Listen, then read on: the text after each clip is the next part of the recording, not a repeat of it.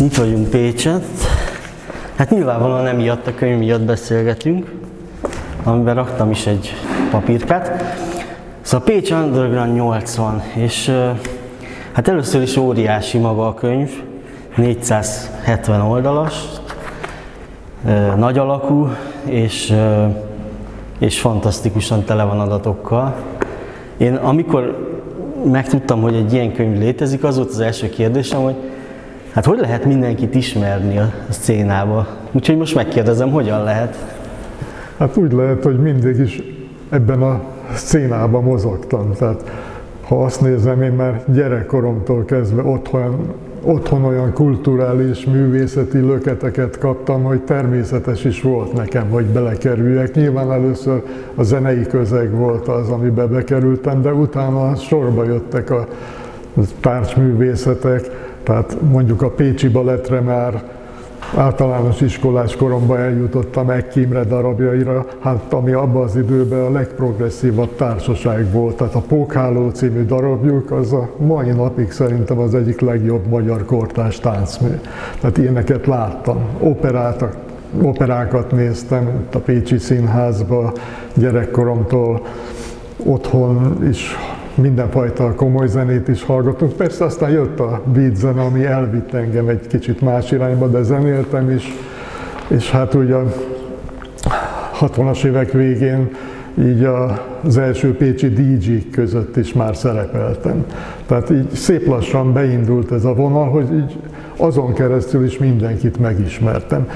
60-as években már jártak le a budapesti zenekarok is, hát már akkor ismertem az Omegát például, mert jöttek le és megismerkedtünk különböző úton, módon. És ez, ez így tartott a végtelenségig, hogy a 80-as években már felkértek engem sokszor, hogy vezessek műsorokat le, tehát ha volt egy koncert, főleg ebbe a műfajba, az undergroundba, ott mondták, hogy jó lenne, hogyha bemutatnám a zenekarokat, kicsit beszélnék róluk, hiszen nem ismerték annyian őket abban az időszakban, és ez szép lassan így kialakult, hogy általában engem hívtak az ilyen jellegű underground eseményekre, és hát ezzel párhuzamosan hát rengeteg művész barátom volt, fotósok, irodalmárok, színészek, hát a zenészekről nem is beszélve, és akkor rajtuk keresztül is eljutottam bizonyos eseményekre.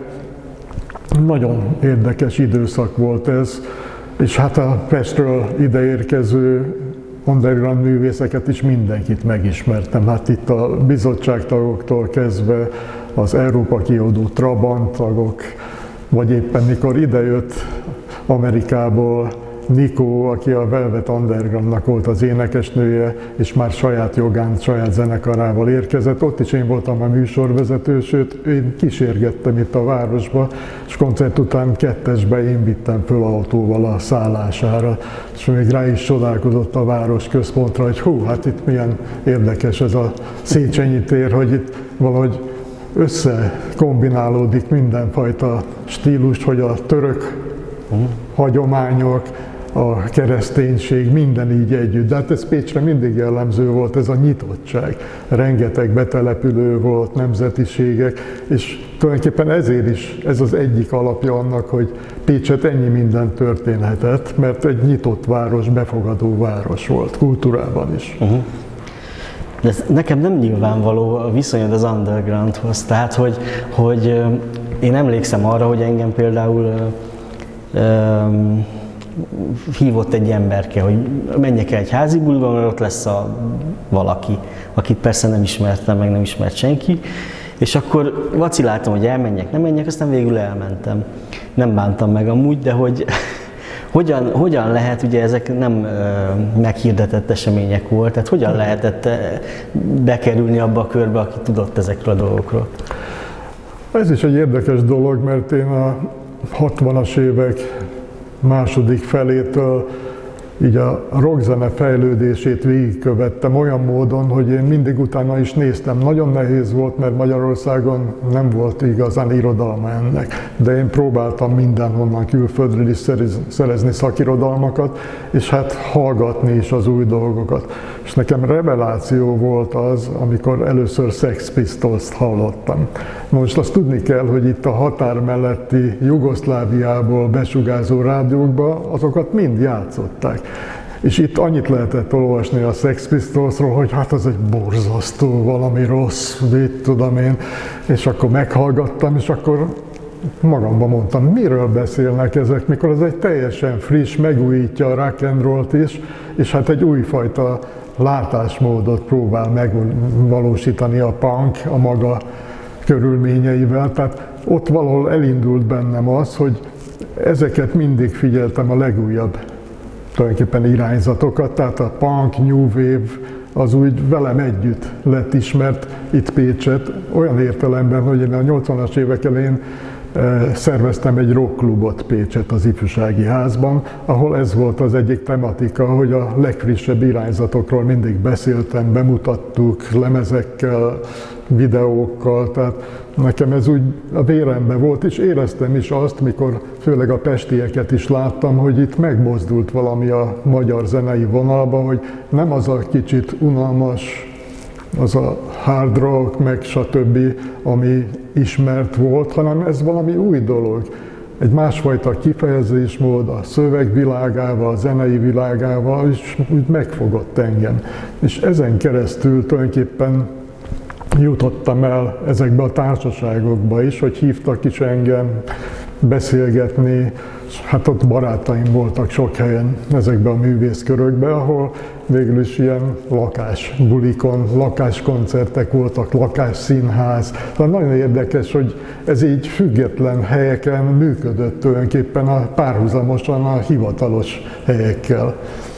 Érdekes módon, tehát így kezdődött valahogy, én így belecsöppentem ebbe az egészbe, és utána mindig kerestek is engem, hogyha volt egy fiatal kortárs zeneszerzőnek egy estje, Weber Kristófról van konkrétan szó, ő megkeresett engem, hogy neki lenne egy estje az orvosi egyetem klubjában, hogy szeretné, hogyha azt én vezetném föl és bemutatnám. Hát mondtam, persze, eljövök, és itt pénzről szó, szó sem volt általában, tehát ezt nem pénzért csinálta az ember, hanem azért, mert tetszett neki ez, hogy vannak fiatal művészek, akik próbálnak valami más irányba működni, mint a megszokott irányzat, és akkor például Weber Kristófnál is fölvezettem ezt az estjét. De sok ilyen volt. Igen, de ebből még mindig nem következik, hogy 470 oldalt kell teleírnod.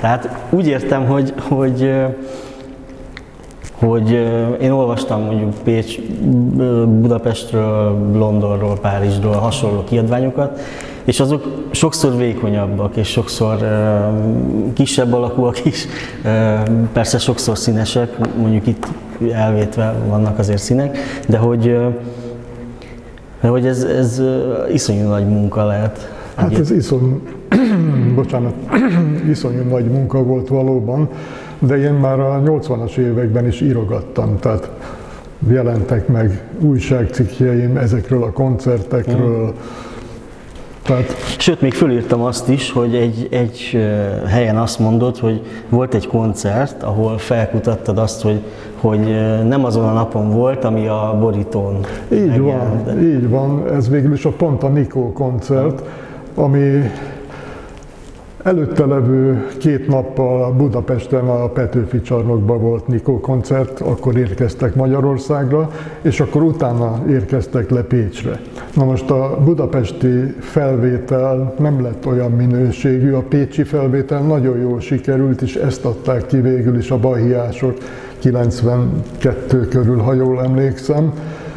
És viszont ők elrontották a dátumot, mert nem akkor volt a koncert Pécset. Hát egy napot tévedtek, végül is nem a nagy baj az, csak hát nekem meg volt a plakát, meg én is ott voltam, hát meg volt minden adatom hozzá, és akkor hát ezt leírtam hozzá, hogy ezt ki kéne javítani, ha egyszer újba, újba kiadják, vagy hogy tudja mindenki, hogy mikor volt az a koncert, ott is a plakátja benne a könyvben a Nikó koncertnek. Tehát valóban volt ilyen, de nem ez az egyetlen ilyen, amikor így ellettek rontva, vagy sokan azt hiszik, hogyha kézbe vesznek egy ilyen meghívót, ahol le van írva az esemény, hogy az valóban úgy meg is történik. Hát szó sincs erről. Nagyon sokszor az nem úgy zajlott le, nem azokkal az emberekkel, zenekaroknál is, hát ott állandó változásokban voltak ezek az underground zenekarok is, mikor meghirdették az eseményt, amit gondolom egy hónappal, másfél hónappal előtte lekötöttek, mire ideértek, már két tag kicserélődött a zenekarban. Tehát ezeket azért úgy nyomon követtem, és próbáltam valóban ezeket úgy adatokkal alátámasztani, hogy hiteles legyen a dolog. Ez volt a fő szándékom egyébként, hogy minden adatot többször leellenőriztem, amit csak fel lehetett lelni, plusz hát a saját tapasztalataim, mert általában ott is voltam, és mindig jegyzeteltem is azért, mert a rockklubomban ezekről be is számoltam az eseményekről, tehát ilyen értelemben ilyen forrásmunkának tekinthető. Aztán így a 2000-es években rengeteg konferencián már részt vettem, ami az underground foglalkozott, tehát ez a mai napig tart, idén is voltam egy konferencián, ahol nyilván, hogy ennek a tudományos háttere is megvan az egésznek, hogy hogy kell egy ilyennel foglalkozni. Akkor most megkérdezem a panorámát. Nekem a könyvből eddig még nem jutottam a végére, de nagyon igyekez, igyekeztem. A, nekem ez a panoráma mm, nevű hely nagyon tetszett, hogy, hogy egy családi háznak a kertjében ott összejönnek emberek, zenélnek. Hát volt egy, volt egy törzsgárda, ezek általában egyetemistákból álltak, bölcsészek, esztéták, művészszakosok. Ezek közül nagyon sokan állandóan ott voltak, már csak azért is, mert itt a főszervező a Lovasi András volt, és az ő rajszakos társai is mentek oda általában. Nagyon sok zenekar föllépett ott.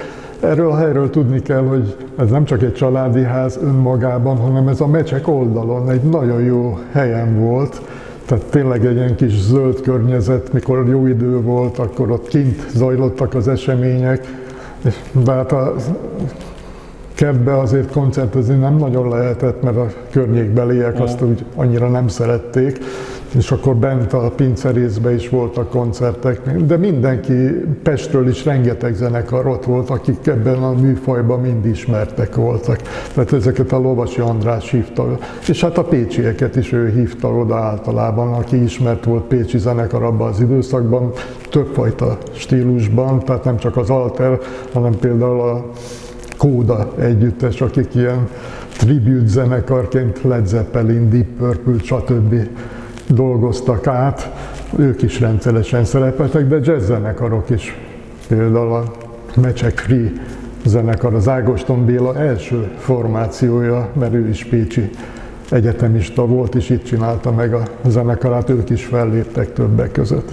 Tehát nagyon nagy zenei élet volt, csak aztán leégett a hely, és akkor el kellett onnan jönni, és akkor csinálták meg a gyár nevű helyet ennek nyomán, ami azért egy sokkal nagyobb befogadó képességű, és az egy igazi milyen alter klubnak számított, underground klubnak abban az időben. Ugye nekem is volt egy ilyen korszakom, amikor 20 éves volt, 20 éves voltam, amikor mindenhol elmentem, és, és még az egyik helyről a másikra menjünk át, akkor ott folytatódik, akkor amott így, úgy, amúgy mindenkivel beszélgessünk, meg ilyesmi. De aztán valahogy ugye, nem tudom, hogy én nőttem-e ki ebből a dologból, de valahogy egyre kevesebbszer vettem rá magam, hogy jó, akkor most megint hajnalig fönn leszek, akkor utána fáradt leszek, meg, meg az embernek van egy munkahelye, meg ilyesmi, de, de hogy gondolom, most így az alapján, amennyit beszélgettünk, te mégse álltál le, hanem folyamatosan követted az eseményeket. Ez azért is volt, mert tulajdonképpen én ezt a 80-as éveket így végigcsináltam, tulajdonképpen a saját örömömre.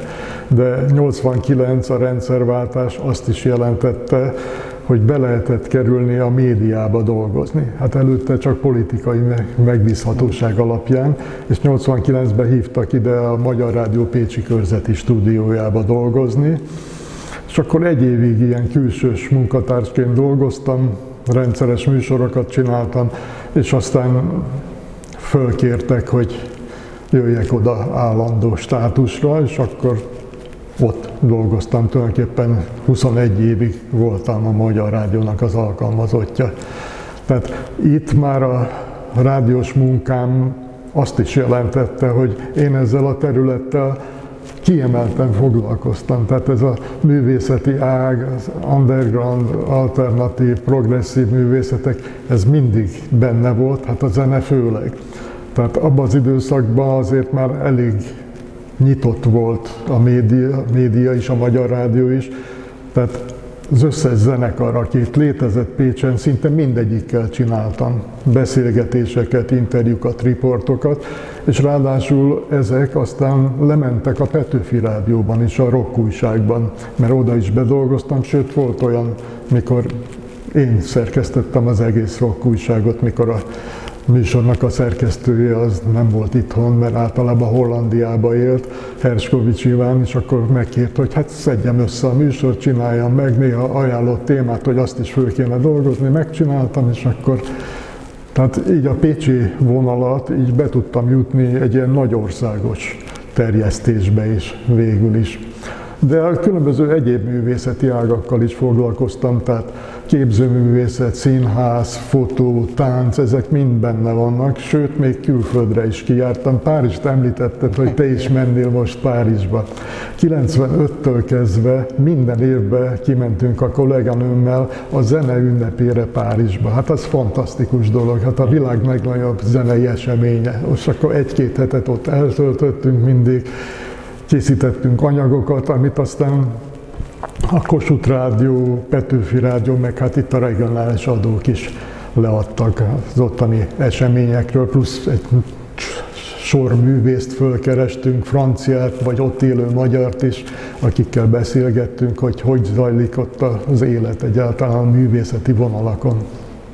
Igen, hát ez nekem nagyon meghatározó volt, hogy ott spontán zenélések kezdődtek nagyon sok helyen, és az ember mászkált éppen, el akar jutni valahova, valamilyen utcába, teljesen mindegy, mert nem jutott el odáig, mert előtte két utcában volt egy teljesen spontán zene, és... és Igen, Párizsban ilyen ezer zenei esemény van, egy ilyen zenei ünnepén, hát azt nem is lehet végignézni, úgyhogy csak egy-két ilyen kiemelt dolgot, meg hát spontán valóban, ami az utcán mindenki zenél azon a napon, hihetetlen volt tényleg, úgyhogy azt nagyon szerettem azt csinálni. Igen. De a pécsi szkénát azért át lehet látni, tehát hogy el lehet menni minden. Nekem például ez egy problémám Pestem, hogy Pest már nagyon nagy olyan szempontból, hogy ha én végigjárnám minden kiállítást, akkor már kezdhetném is előről, mert ugye addigra cserélődnek. Persze nem most, de úgy általánosságban. Hogy itt azért ez befogadható, ez a mennyiség? Nyilván egy kisebb város, tehát egy 150 ezeres város, ahol megvan, hogy hány galéria van. Általában hát a Pécsi Galéria a központ itt a Széchenyi téren, és kint a Zsolnány negyedben az M21, ez a két legfontosabb, de mellette a kisebb galériák, a Művészetek Házában is van galéria, itt a NIG galéria, ahol most épülünk, és hát ezek a legfontosabbak még kisebb helyeken, még, mint a civil közösségek háza, ott is szokott lenni kiállítás, illetve hát az egyetemen kinn a Zsolnai negyednél ott is vannak ilyen kisebb galériák. Tehát ezeket azért úgy be lehet látni, hogy mikor, mi zajlik, és el lehet jutni mindegyikre. Sőt, még a múzeumot kifelejtettem, hogy ott is rendszeresen vannak új kiállítások. Hát most is ez a Zománc kiállítás, ami a Pécsi műhelyhez is kapcsolódik. Nagyon fontos kiállítás szerintem, és nagyon jól megszervezték. Tehát az ember úgy átlátja az egészet, főleg mivel én ebben dolgoztam is. És abban belegondoltál, hogyha mondjuk Párizsban uh, születtél volna, és Párizsban csinálod ugyanezt, akkor uh, Akkor szerinted most olvasnánk egy ilyet franciául? Hát nem tudom, az az igazság, mert azt Párizst átlátni, hát ott az, az iszonyatos nagyváros is, rengeteg, rengeteg ilyen van, hogy csak, csak arra emlékszem, mikor nem a belvárosba járkáltunk, és az igazi ismert nagy kiállítóhelyeket, múzeumokat néztük meg, hanem az ismerősök javasolták, hogy menjünk el a Szajna partjára, külvárosba, a Batofár nevű hajóra, ahol rengeteg művészeti esemény zajlott, kiállítás, illetve táncprogramok, stb. koncertek, és a partján meg graffiti kiállítást rendeztek. De ezt ne úgy képzeljük el, mint itthon egy graffiti, valaki fölfúj egyet, hanem hatalmas ilyen 5-10 méteres, hatalmas nagy ilyen paravánok voltak, és arra fújták föl az emberek is olyan minőségben, hogy én élet nem is láttam, szinte azóta se. Tehát más, más szinten zajlik Párizsban a művészeti élet. Szerintem azt csak egy team tudná megírni, hogy a Párizs Underground az hogyan működött. Tehát az, az már egy sok szereplős dolog.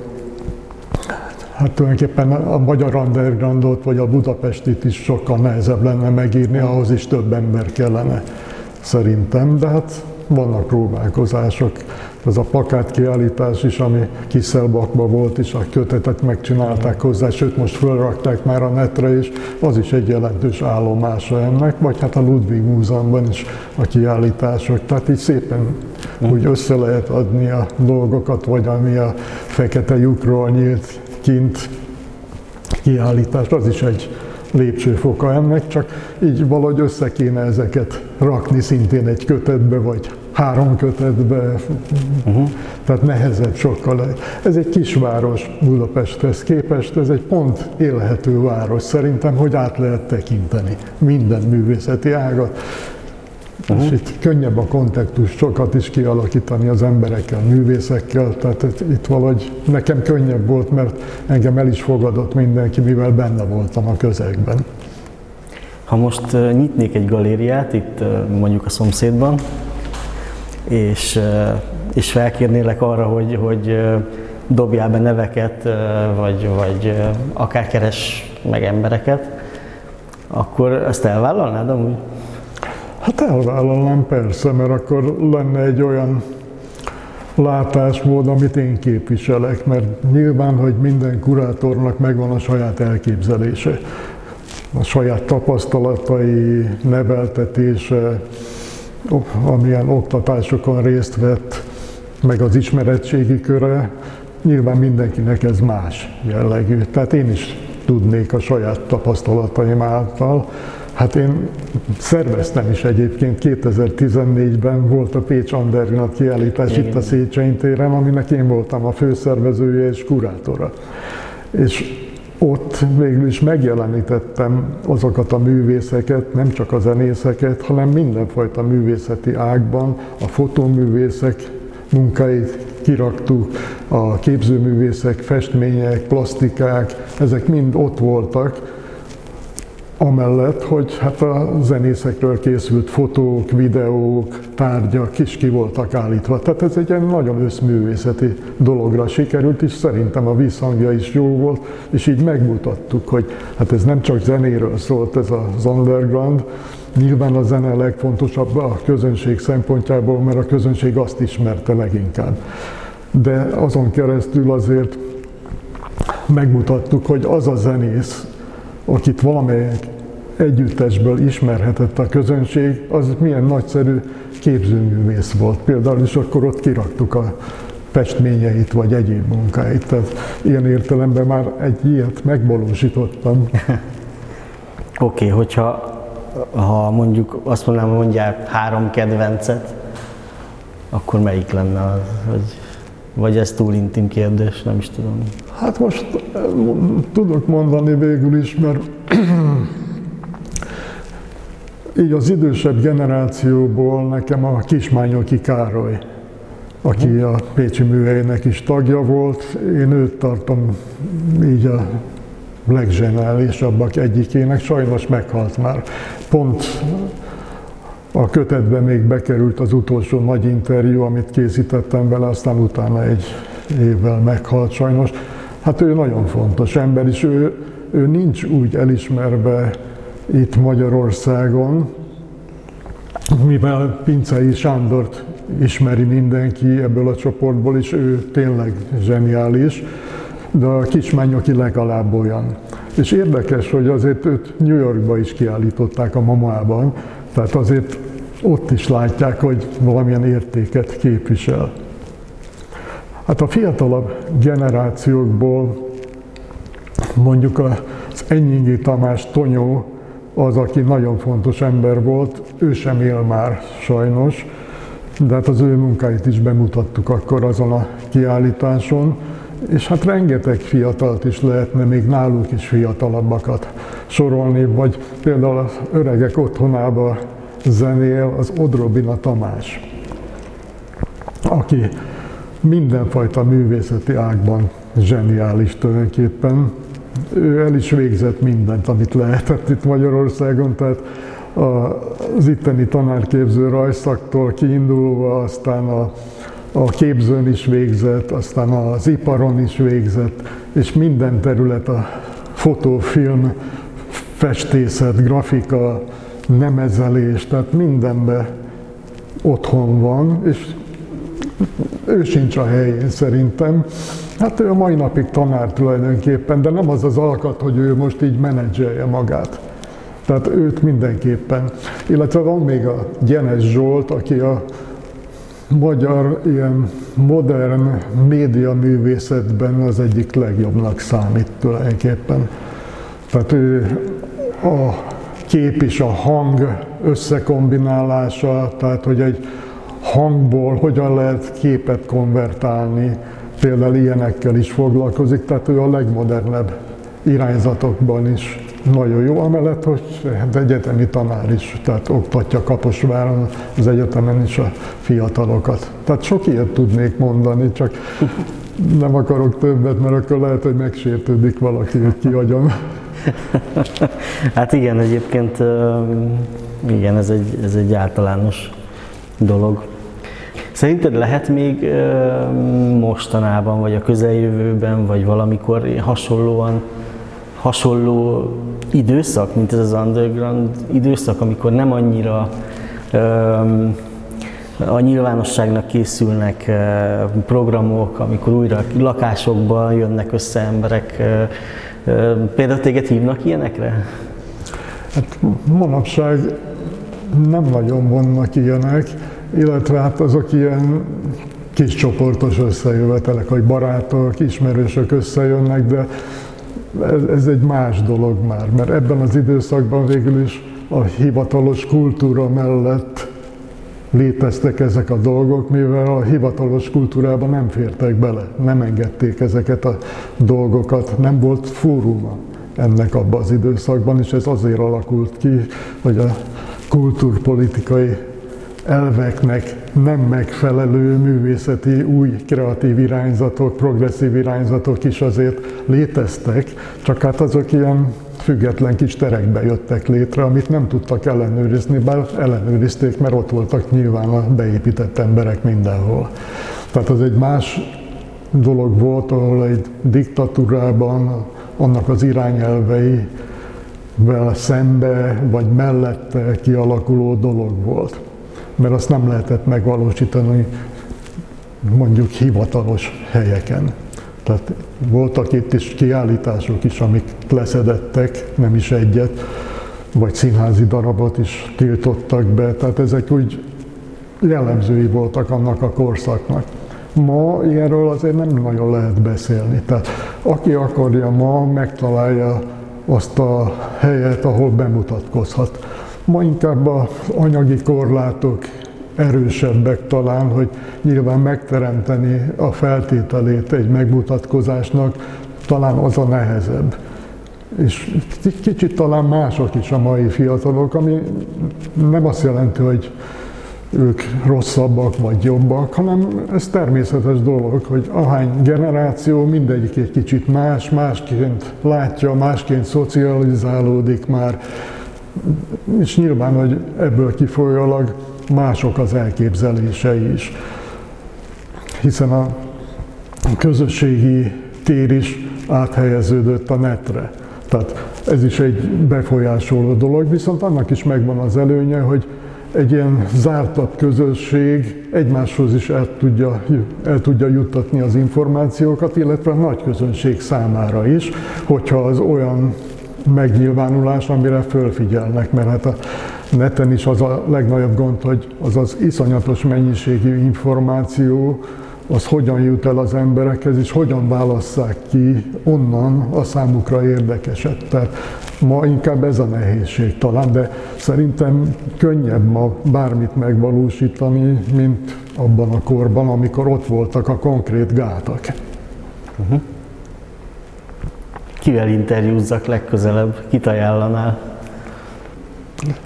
Pécsi művészek közül van egy nagyon érdekes egyesület, a Moáré Egyesület, annak a vezetője a Kovács Balázs, aki a művészeti kar egyik tanszékének is a vezetője, az elektronikus média szaknak a vezetője, ami a legfrissebb irányzat tulajdonképpen, hogy a ott is a hang és a kép együttműködése ezzel foglalkoznak. És most például ő megszervezett egy olyan dolgot, hogy csinált egy lemezvágógépet, hanglemezvágógépet, és az ő tanítványai, ismerősei, akik elektronikus média művészek, és a műveiket most azon kezdik terjeszteni például, hogy saját maguk csinálnak ilyen házilag lemezeket, illetve a borítót, meg a grafikusok megcsinálják nekik is. Nagyon művészi, amit ők kitalálnak ezen a vonalon. Például ő egy nagyon érdekes ember, mert ő teljesen benne van ebbe a legújabb irányzatokban. Hát a Vidovszki volt az egyik mestere például neki, tehát őt mindenképpen ajánlanám, illetve hát rajta keresztül is el lehet jutni, akár a művészeti kar többi akár tanárához, vagy ottani hallgatókhoz, de szerintem most, amit ő csinál, az így a legfrissebb és legérdekesebb, legprogresszívabb irány itt Pécsett. Csak kevesen tudják. Köszönöm szépen. Én köszönöm.